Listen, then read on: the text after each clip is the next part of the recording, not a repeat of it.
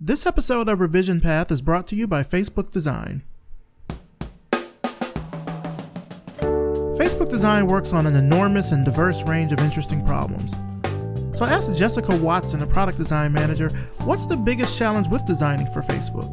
Yeah, I think the biggest challenge for me is that as a designer at Facebook, there are like hundreds of problems we could be solving any day. So we have to build rigor to be able to focus on what's the most important problems to solve right now. But it's really being able to look at all of the problems you have in front of you and then identify which ones are going to have the most impact. Learn more at facebook.com forward slash design.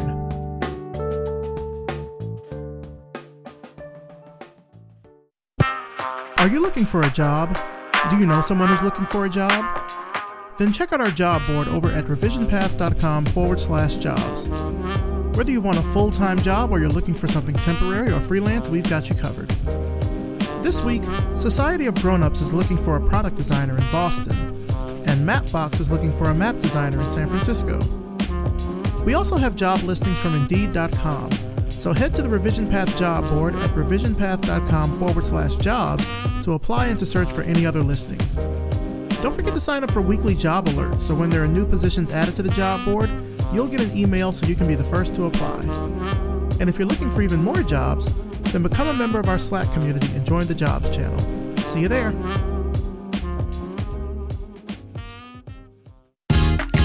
You're listening to the Revision Path Podcast, a weekly showcase of the world's black graphic designers, web designers, and web developers through in depth interviews, you'll learn about their work, their goals, and what inspires them as creative individuals. Here's your host, Maurice Cherry. Welcome to the Revision Path Podcast. My name is Maurice Cherry, and before we get into this week's interview, let's talk about our sponsors, MailChimp and Hover. More than 10 million businesses around the world use MailChimp to send email newsletters. No other email service provider is better when it comes to functionality and customer service. Sign up for a free account today at MailChimp.com. When you have a great idea, you want to secure a great domain name for it. That's where Hover comes in. Hover makes it super easy for you to not only find the domain name that you're looking for, but get it up and running with no hassle and no heavy handed upselling. So go ahead and grab yourself a domain today and use our promo code RevisionPath and save 10% off your purchase. Here's our Patreon fundraising campaign update. So we're up to 39 patrons. That's a new high for a new total of $258 per month.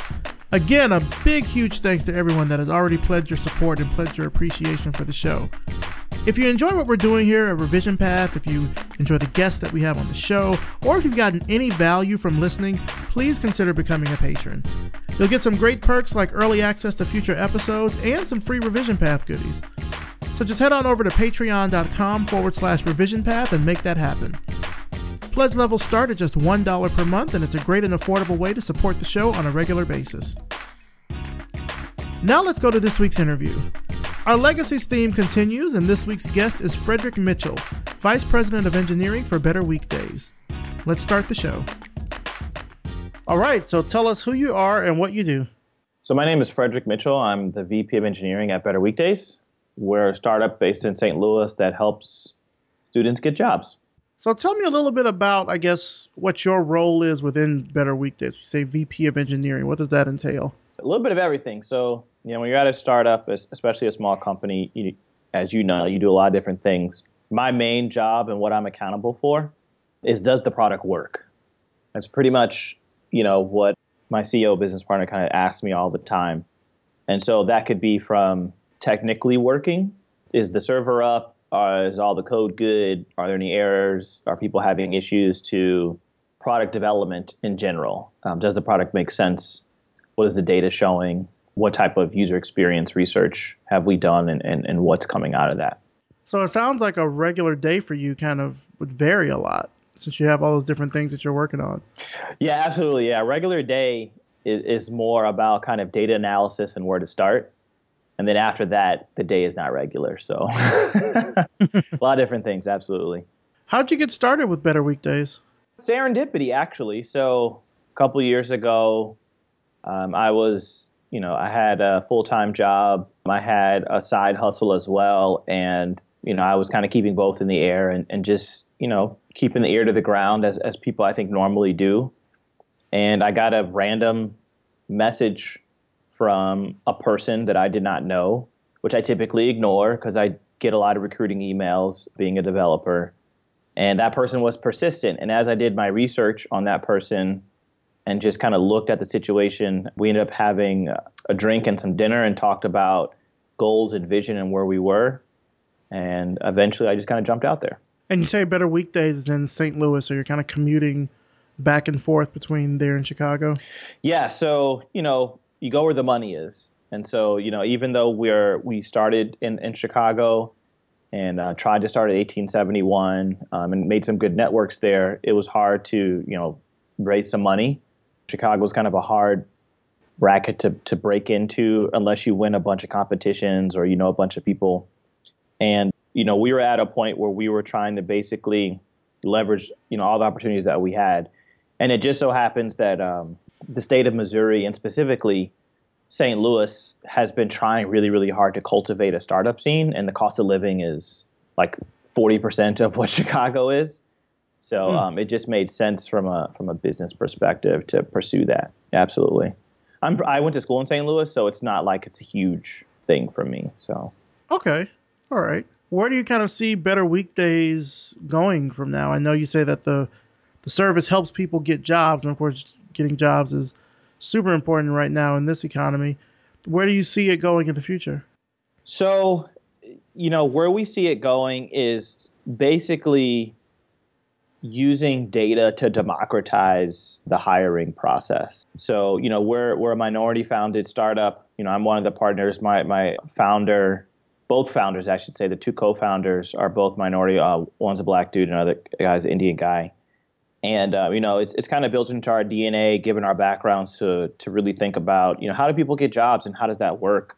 And so when you think about the process of working with schools, when you actually go to a school, whether it's a traditional university, a HBCU, a for-profit, a two-year you know public university, what have you, and think about that process, there's a lot of steps to that point. Mm-hmm. So we mm-hmm. really see just kind of understanding what those steps are, looking at the data in those steps, you know, finding those gaps and again democratizing access to understanding you know where the bottlenecks are mm-hmm. and if that reveals you know bias which a lot of research has shown you know so be it and, and really kind of partner with folks who want to attack that because they understand that that is probably costing them business and revenue and, and growing as a company to even from the perspective of you know trying to achieve certain goals in terms of helping out certain neighborhoods reducing tax taxes and the the liability that comes from impoverished situations to maybe even those who are trying to be more competitive. You know, we work with a lot of different schools and to really for them to kind of understand, you know, how to make that happen. So we see ourselves as as a, a data company and mm-hmm. a user experience company first and foremost for sure. So when you're working with the schools, is this sort of like in a job placement type of thing? Or are you working with alumni? How does that work? So the tagline really is, you know, Better Weekdays makes high touch career services easy. So if you think about it from that perspective and you unpack that, the reason why people go to college is to get a job. You know, if you just kind of boil it down, you take on all this debt, you get a graduate degree, you do all these different things because you anticipate a certain type of, you know, career afterwards. And so, you know, when we work with schools and, and we kind of you know figure out where they are it's not so much placing the people in jobs because we don't have the power over that. That that's the employer. The employer kind of is at the end of that supply chain what we mm-hmm. try to do is analyze okay what is the process that works? What process isn't working? And what are best practices? And based on those metrics and based on you know where you are you as a school and you as an institution you know where are you along you know those processes? So just kind of understanding the data, making the user experience great because you know engaging students in college who are already stressed out about finals and a bunch of other stuff is difficult. And then of course you know working with employers to really kind of help them find who they're looking for, um, and maybe even help mm-hmm. them find people that they weren't looking for because again we're trying to democratize the process just just really kind of you know doing that analysis and, and providing the tools necessary for those who can make the decisions and actually connect the two, um, actually do that. So we see ourselves more as facilitators than we do kind of a recruiting or job placement service. And with that facilitation, are there companies that you're working with with partnerships as well? Absolutely. So again, you know, one of the uh, advantages of being in a middle market like St. Louis, and even one of our tenants, there's a lot of jobs out there that are from places that you know people probably have never heard of the company. But if you knew what they did, you know, uh, what type of lifestyle that it affords you, I'm sure people would be open to it. Um, our CEO, for example, used to work at a place called 1888 Mills. And I'm sure a lot of mm-hmm. people out there have never heard of that, but it's a textile company that actually has factories in Africa.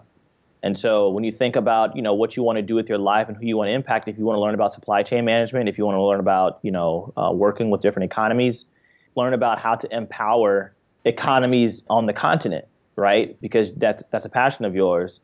Who's to say that an opportunity like that wouldn't be aligned to your interest? So we work with a lot of middle market companies. There's a lot of middle market companies in St. Louis that we have really exclusive partnerships with. Some companies you have heard of, you know, like a Monsanto and Anheuser-Busch, et cetera, and other ones you may not necessarily heard of, like a BJC Healthcare, things of that nature.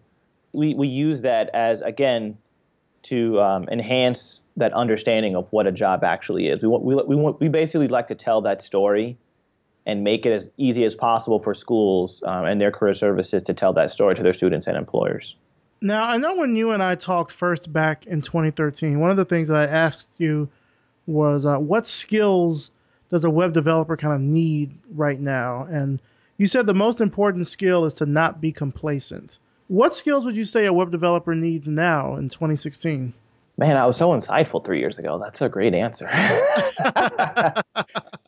So I'm sure all the people who are rolling their eyes and listening to this podcast probably want something more specific. So if I were to answer specifically, I would say a web developer needs to, you know, I think Python is one of those things that you can take that and just kind of go anywhere.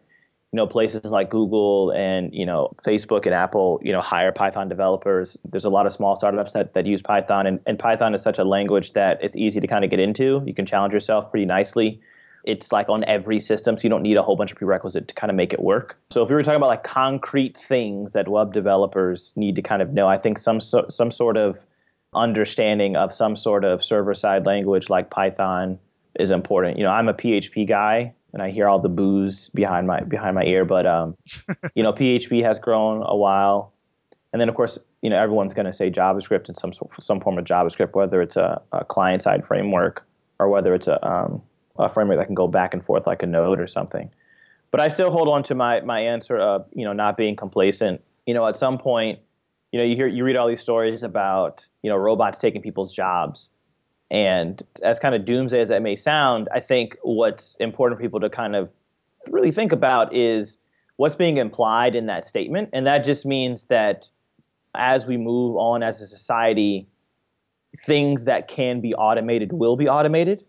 And it's constantly a push to make our lives as easy as possible right? I mean there pro- there may be people listening to you who have no idea what blockbuster is but you know everyone knows what a dvr on demand netflix hulu amazon streaming actually is but you know not 15 years ago blockbuster was everywhere but because it's just easier to just it all be right there and automate browsing of things, browsing of media, that's what happened, and a, company went out of business.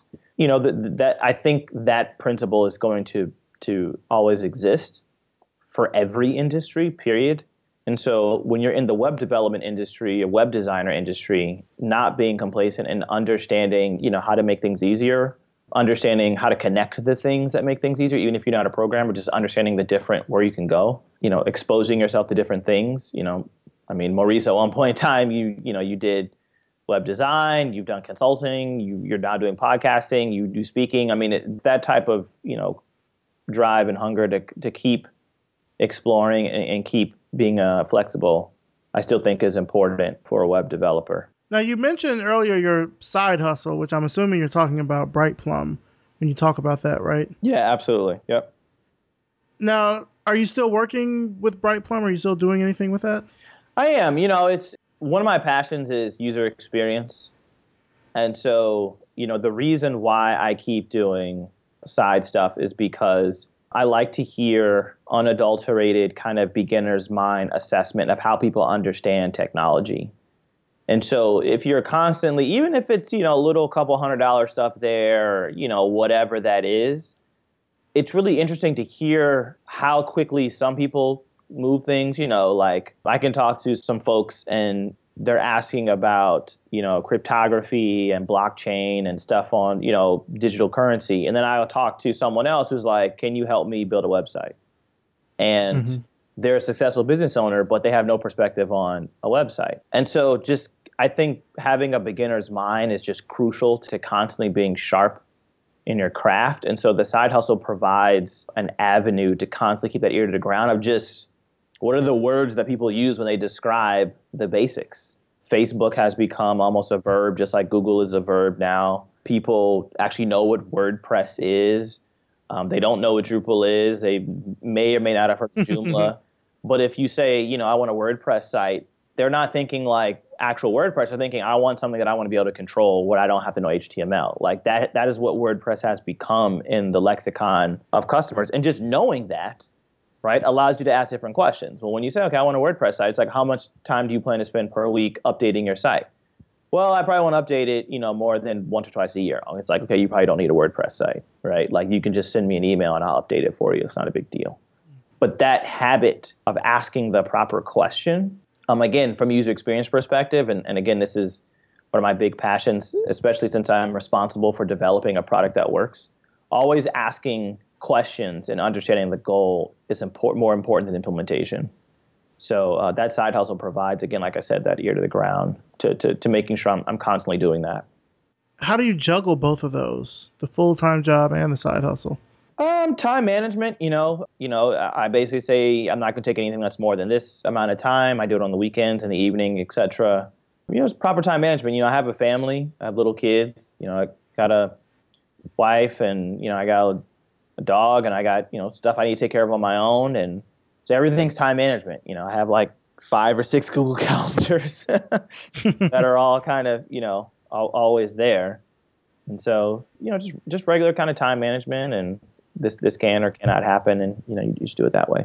Now, I know that we've got a lot of people listening who may want to start with speaking at conferences. I know you speak at a bunch of conferences around the country. I'd say maybe even around the world because you have spoken internationally as well. What advice would you give to them, to people that want to start out in the speaking circuit? It's an interesting question. I guess kind of maybe two points. One, you know, do it for yourself. I think people get wrapped up in the definition of success of a successful speaker, and they'll probably use number of times you spoke or number of people that show up to where you spoke or the type of place you speak at as like some sort of measurement. And so I'd say the first thing is kind of do it for you. If, if there's a topic you want to talk about, if there's a topic you want to get feedback on and you want to use speaking as a means to test some theories or test some waters, if you want to say something and you just want to be heard, you know, do it for you. I think after a while, you'll decide if you want to keep doing that in other places and you want other people to hear what you have to say and get their feedback, or you decide, you know what, I, I did what I wanted to do and I moved on and I feel like this was successful. Um, that's my first kind of piece of advice. I think the second thing is to to record yourself. Uh, if, we, if we go into more of a concrete example, I, I listen to myself a lot when I'm eating lunch or just kind of thinking about a problem. I listen to past things that I've done and I try my best to again go back to that point I was saying before, a beginner's mind, and really check, you know, how is my cadence? Did I say and or um a lot? Did I pause? As you can probably tell, I'm, I'm very verbose, so I need to work on shortening my ideas and not chaining together four, five, six, seven ideas at, at multiple times. So I think watching yourself and listening to yourself, even if you haven't, if you've spoken for the first time, you know, record yourself record yourself on on YouTube, look at your body language. That'd be the other kind of concrete piece I would give out. Now you worked at a lot of different studios and companies over the years. I know you worked at Orbit, you worked at Phase Two, now you're at Better Weekdays, which is a startup. In all these companies, you've kind of worked in a managerial position. You know, you've been overseeing other developers, stuff like that. How have you seen project management kind of change over the years as the industry has changed? Do you think there's been a shift towards a different model? That's a good question. You know, I, I don't know if I'm qualified to answer that because I have a technical background. all of the circumstances I've been put in when teams talk about project management has always been from a technical perspective. So when I think about where things have gone, it always feels like the desire is for the project manager to to have a technical acuity because it seems like there's always this gap between what are the expectations being set by a customer or a client? What are the expectations of how long something will be will be done by a developer? And what is the gap? How do we manage that gap? So whether mm-hmm. you're doing agile to you know waterfall to you're using kanban boards to you know sprint planning all this other stuff there's always a gap there's always like oh i didn't know this or oh, i didn't know, know that and i know different ways try to try to address that gap. But it always seems like constantly pushing a project manager to to have some sort of technical acuity because you basically are looking for that person to either provide some sort of feedback immediately to a customer or a client or a salesperson that says, oh, you know, this is the expectation we should set before they run and go talk to a developer. And you always want to go back to the developer as soon as the developer talks to you about what's necessary. And you can give them that immediate feedback of like, oh, you know, what you're talking about is too big of a scope. Let's keep it smaller. Or, oh, okay, I, you know, this is the impact of whatever it is. And I just think that pressure to be a TPM, a technical project manager, I, I don't know. I don't know if that's good or bad. Like I said, I'm technical. I've seen both sides. It feels like a double-edged sword. On one hand, you talk to developers and they love it. They love the fact that their that their tickets or their tasks or the meetings are very efficient because how things are explained are in a kind of a in a bulleted technical implementation fashion. On the other hand, the TPM now becomes responsible for how the things should work together, which should be the mm-hmm. developer's responsibility. The same is true for on the other side. You know, customers love it when they feel like they're talking to someone who's a domain expert and you can kind of give them horror stories and, and success stories of technical limitations to kind of help them limit their scope and, and provide ammo to talk internally to get internal buy-in. But on the other side, you know, meetings go long or they tune out or, you know, sales gives you the side eye because it's like, you know, we haven't even closed a sale yet and you're already talking about what can and can't be done. So I just feel like there's there's more and more pressure towards TPMs. And, and the thing is, even if you're not technically savvy on the thing you're talking about, the tools that are out there are becoming so complex now. You still have to be technically savvy. I'm a Jira guy, and if, if anyone has ever used Jira, you know there's an infinite number of buttons and, and, and settings and configurations and stuff. So, what's the biggest compromise that you feel you've had to make in order for your career to be where you are today? Wow. Okay. Um, No, it's a great question. I'm just trying to think. There's been a lot. I'm trying to think that you you asked biggest. So, I think the biggest compromise that I've had to make is realizing that the existence of something is not as important as the perception of its existence. Okay, Un- unpack that a little bit for us. Absolutely. So, again, as an engineer, as a technical person, a person says, I want this problem solved. You build something that solves the problem and you're like, I did it. Mm-hmm. It's existent. Like the thing exists to solve your problem. And what I've had to learn from a compromise perspective is that's not what's most important. It's the perception of the solution existing that's more important than the actual solution existing itself. And so when it comes to having conversations, when it comes to collaborating as a team, when it comes to getting buy-in from bosses or other executive leadership, I've had to compromise my technical understanding of how it's going to work to spend more time understanding the perception of all the different players and how they understand something will work. Because it doesn't even matter if my solution, my team solution, an idea that I had, how I posed the idea, the fact that it's research backed, the fact that Apple does it or Google does it or whatever, and I don't mean by a little bit, I mean by a lot, that is secondary to the perception of executive buy in, customer buy in, you know, team buy in of what they think, you know, what we're talking about will actually solve the problem. Just that psychological gymnastics has, you know, I've had to carve out more brain energy for that versus actual kind of technical understanding. And I think that's a lot of reason why developers don't like managing people. They don't like talking to customers. They just want to kind of be absorbed into the new fancy way of doing something. Um, but no one cares how Google's algorithm works. They just want to know did I get what I wanted to get, you know, and that's it. And if someone else did it better, that's where they're going to go. They just want to know if it works. Yeah. What kind of keeps you motivated and inspired with a lot of the work that you do? So it's it's funny. So it's what I just said, right? So what keeps me motivated is to me the way I've dealt with this compromise, which is just a, a thing that I've had to do because of just the way my vertical brain kind of works of like you know shopping list type of way of thinking of things. Is I've taken this challenge of perception and turned it into an engineering problem. Like I Okay. have, I, I am motivated by trying to solve. There is a certain way to talk to people. There is a certain patience. There's a certain timing. There's a certain set of phrases that you can use to solve this problem and get to where you want to go faster, right? That's what engineers want. They always want the most efficient and the least cost way to get the highest amount of value.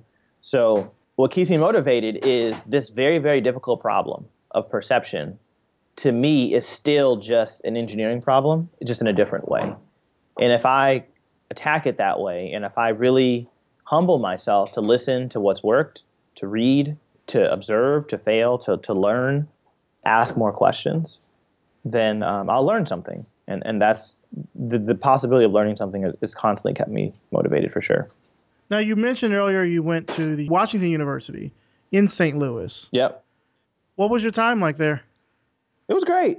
You know, a bunch of overachievers. so, you know, but it, it, it was cool. You know, I, I picked WashU because I had a lot of different interests. Um, I like to play sports. I want to do radio.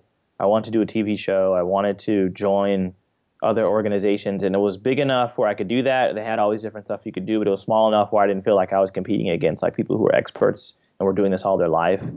Um, and even the people who did do that, you know, I they weren't, you know, it wasn't like it was a tryout every single time. So it was great. I loved it. Now, I heard that you managed a DJ business while you were in school. Is that right? yeah, that was many, many moons ago. But yes, that was my first kind of official business. And it was fun. That was the first time I actually got into web development too. So, Talk about it. Talk about it. you know, it was just one of those things where tried to marry two passions, right? I love music and and like getting paid. So can I can I make this a thing? Another engineering problem that I tried to solve and it was fun, you know. We drove around and did a lot of parties. I learned a lot of different kinds of music. You know, we had a lot of friends. My business partner at the time is Asian, so we had a really big diverse set of friends.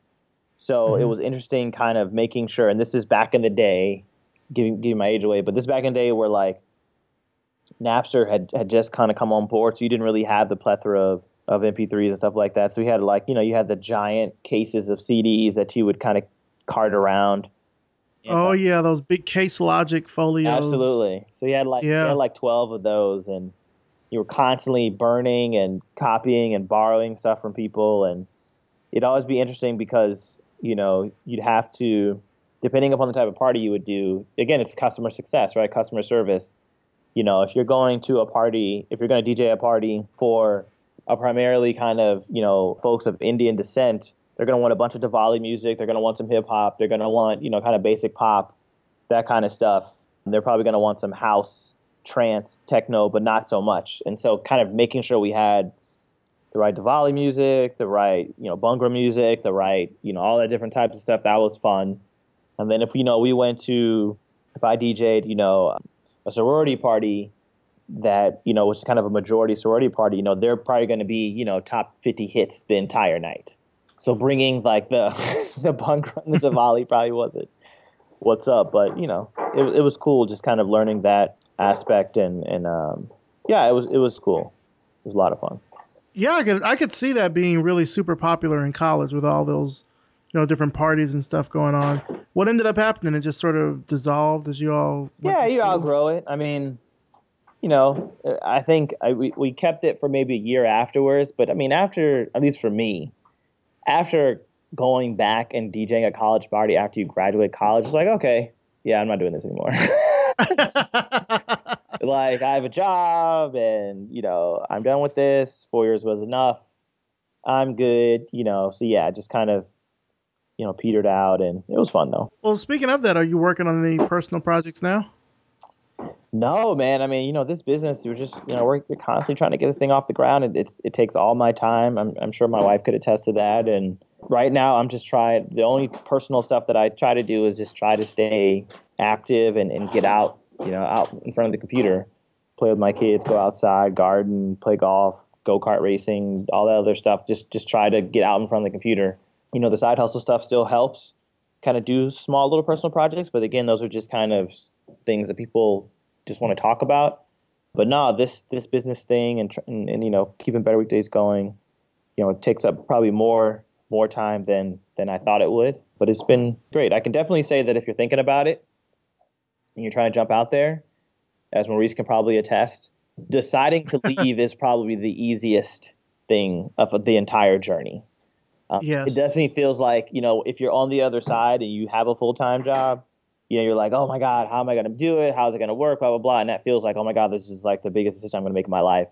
And I can definitively tell you that once you've made that decision, that is probably the easiest of all the decisions. mm-hmm. Once you actually jump.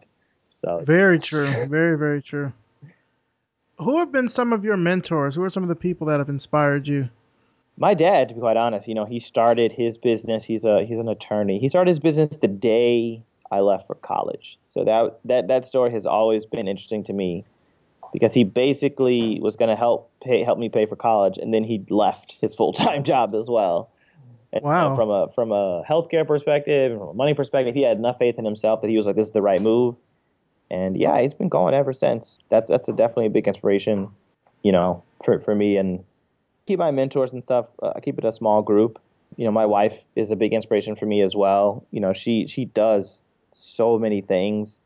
She's so level headed. It's, it's just really cool to see. She's also an attorney, but she's also a professional photographer. She knows tech as well. She's done websites. She just does so many different things. That's just an inspiration to kind of, you know, keep things in perspective and to keep it going. So, do you think you two will work on anything together in the future, like as husband and wife as well as as business partners?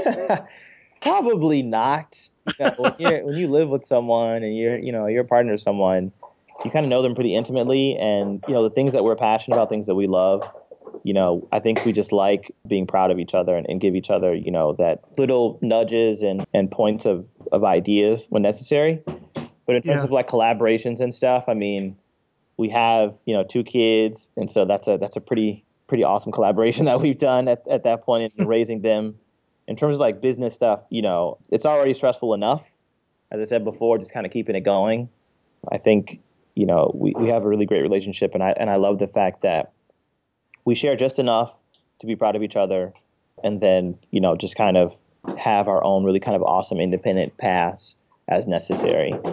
But, but we definitely help each other out a lot if there's some cross pollination there. So, do your kids want to grow up in your footsteps?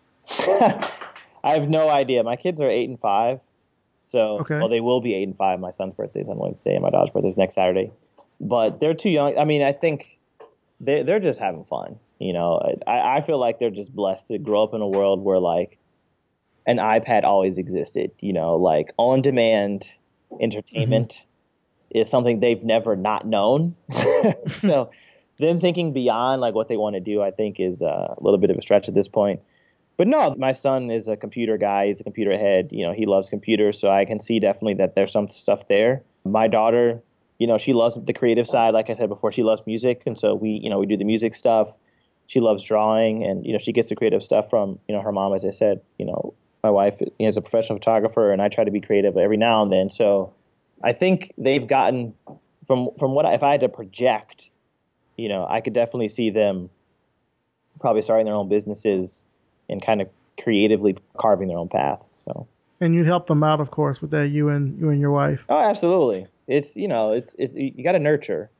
It's always right. nurturing. You know, we have artwork displayed everywhere in the house. We have pictures displayed everywhere in the house. We have Lego creations displayed everywhere. You know, we we do Minecraft. We do all that stuff. It's it's um you know you want to creativity is one of the most important aspects and traits kids can have. You never never want to stifle that. So, were you creative as a kid? I think so. It's funny you say that. I, I, I would say yeah. I mean, I remember inventing a lot of stuff and you know thinking I had all these really cool things to do. It was a little bit different. You know, my dad's a Marine, so some stuff it was like I was creative, but it was always within guardrails. And I, I definitely think he encouraged the creativeness that he felt would be fruitful at the end of the day. So like I think in the in the small cases where I showed acuity towards art or what have you, I won't say it was discouraged. It just wasn't as encouraged as highly as other things. So you know, I played an instrument when I was younger, so there's some creativity in that, especially you know with jazz and stuff like that. But it was more like be creative in designing a better mousetrap because people always pay for that. Uh, right. That kind of thing. What are you excited about at the moment? Anything in particular?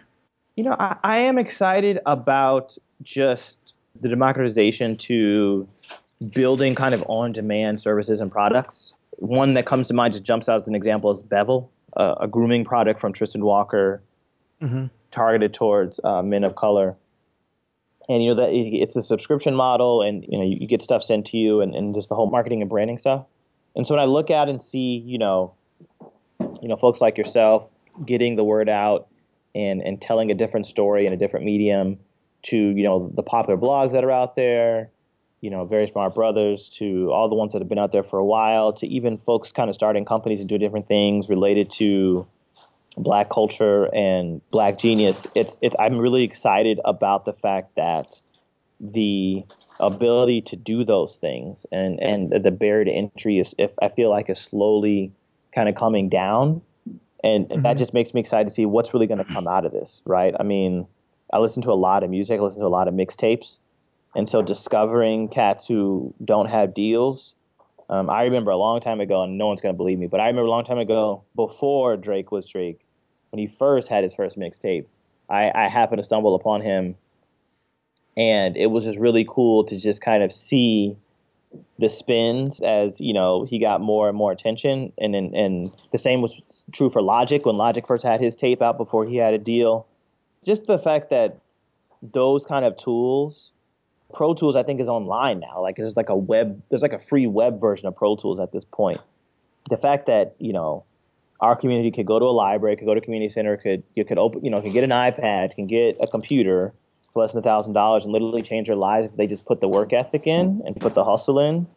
To me, that's exciting because I just feel like there's just so much untapped genius within our community that just need just needs to be broadcasted and it needs to be shown and shared with everyone. Oh man, I totally totally understand where you're coming from. Particularly, you know, that whole showcasing of culture, I guess, you know, to kind of put it that way. Because if we're not the ones that are telling our own stories, then who will?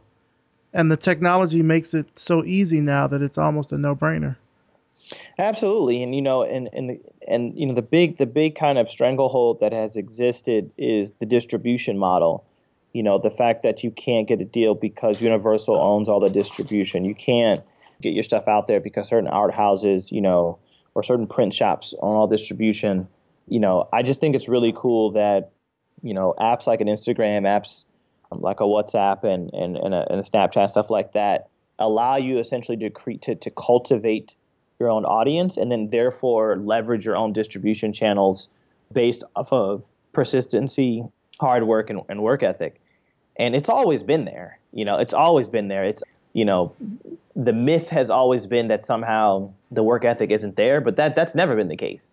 It's always right. been there. You know, it's just who owns the distribution and who can tell the story, like you said. And so the fact that anyone, you know, a- as they just kind of make it a habit to kind of showcase their genius from whether it's making jewelry to, you know, building sites to building apps to podcasting to developing blogs and being a pulse on culture to fashion to intellectual debate to all those different things. Thing I'm just super super excited about just just to see what happens. I just know there's just going to be so much stuff that I haven't been exposed to. I don't think our, our mainstream kind of culture has been exposed to.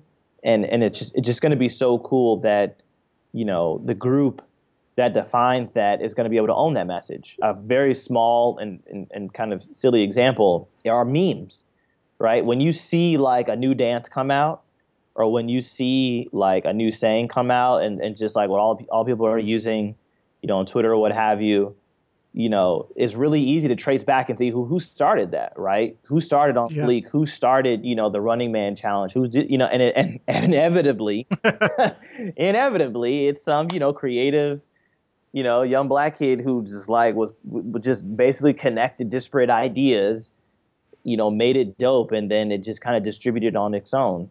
And so I think that being able to attribute that, I think that significance of being able to get proper attribution Mm-hmm. You know, even if it's just you know a shout out, even if it's just retweets, even if it's in the form of digital currency, uh, followers and stuff, to to the point of like where they actually get on the Ellen DeGeneres show and get like some sort of you know scholarship check or whatever. I still think that the example of seeing, you know, things attributed to their original kind of genius creator is a positive message that will have repercussions to those who are who are just watching, especially young folks. So how would you say your friends would describe you? My friends probably describe me as very talkative, very opinionated, and probably, you know, a bit, you know, overthinker. I, I, I take things and, and think about them really, really deeply. And, you know, sometimes it's just kind of simple stuff. And I, I can never be simple. There's always a hidden meaning to everything. So. just to kind of wrap things up here, a couple more questions. Sure where where do you kind of see yourself in the next few years? I know you know when I interviewed you in 2013 and asked you that you were still working for Orbit, but you know in the near future, what do you see yourself uh, doing? What do you see yourself doing? In the next few years, I you know I, I pray that you know Better Weekdays is doing really well, and that you know we're able to sustain a nonprofit arm of what we're doing, and that we're you know we're in a lot of schools, and again you know, uh, leveling the playing field of, you know, how people actually discover jobs and how they get their next opportunity. Um, I hope that I'm a really integral part of that. And I hope, I hope I can get back into the speaking circuit. I really want to be able to talk about the successes of what we've done and why it's important for people to take, you know, a data-driven approach to understanding problems and a user-centered design approach to understanding problems. So that's where I'm hoping I'll be you know, in a few years, really kind of evangelizing the process and, and kind of, you know, having data to prove that it worked and, and, and things are working out for sure. All right. So, just again to wrap things up, where can our audience find out more about you and about your work online? Sure. So, I mean, the easiest thing is if you just want to see what I'm up to, um, I have a very unique spelling to my first name. So, if you actually just Google Fredric Mitchell and, and the first name is F R E D R I C. So there's no K and there's only one E. Usually that brings up all the stuff that I'm kind of connected to, whether it's Twitter or speaking or, you know, side hustles or regular stuff. If you want to more, learn about more about Better Weekdays, and if you know if you work at a school, if you have connections to alumni at school and, and want to kind of see what we're about, you know, check out betterweekdays.com. Yeah, I think those two things are, are probably going to cover pretty much all the bases. So sounds good. Man, well, Fredric Mitchell, thank you for taking time out to come on the show. You know, you've been a supporter of Revision Path from the very, very early days, and so it was good to kind of catch up, see what you're doing now with with Better Weekdays. I really like that you have a lot of really thoughtful things to say as it relates to how to get started in the industry, how to kind of stay in the industry, how to build business, things of that nature. Really, really great information overall to share. So thank you again so much. I appreciate it. Thank you, man. I appreciate having the platform. And yeah, keep grinding. You know, I'm always going to be here for you. So it's all good.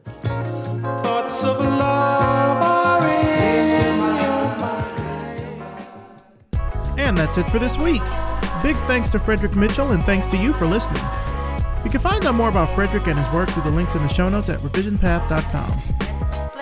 Thanks, of course, as always, to our sponsors Facebook Design, MailChimp, and Hover. Facebook invests in design, and they care deeply about how their design team might do their best work. That manifests itself in a number of different ways, such as building tools like origami, sharing what they've learned on Medium, and by giving back to the design community. Learn more about Facebook Design at facebook.com forward slash design. More than 10 million businesses around the world use MailChimp to send email newsletters. Their attitude may be playful, but their business is serious. Sign up for a free account today. MailChimp. Send better email. Hover takes all the hassle and confusion out of buying domain names. Search for a few keywords and Hover will show you the best available options across all the 400 plus domain extensions out there. Ready to get started? Save 10% off your first purchase by using the promo code RevisionPath at checkout. This episode was edited by RJ Basilio and produced by me, Maurice Cherry. Our intro is by Music Man Dre with intro and outro audio by Yellow Speaker. If you like this episode, please do me a huge favor. Leave us a rating and a review on iTunes. It only takes a minute or two, and it really does help bump the show up in the iTunes rankings for design podcasts. Revision Path is brought to you by Lunch, a multidisciplinary creative studio in Atlanta, Georgia. If you like the work we're doing with the podcast and with the website, then visit us over at Patreon and become a patron. Just go to patreon.com forward slash revision path and pledge your support. Pledge levels start at just $1 per month, and you'll get access to behind the scenes information about the show, upcoming interviews, and so much more. Thanks so much for listening, and we'll see you next time.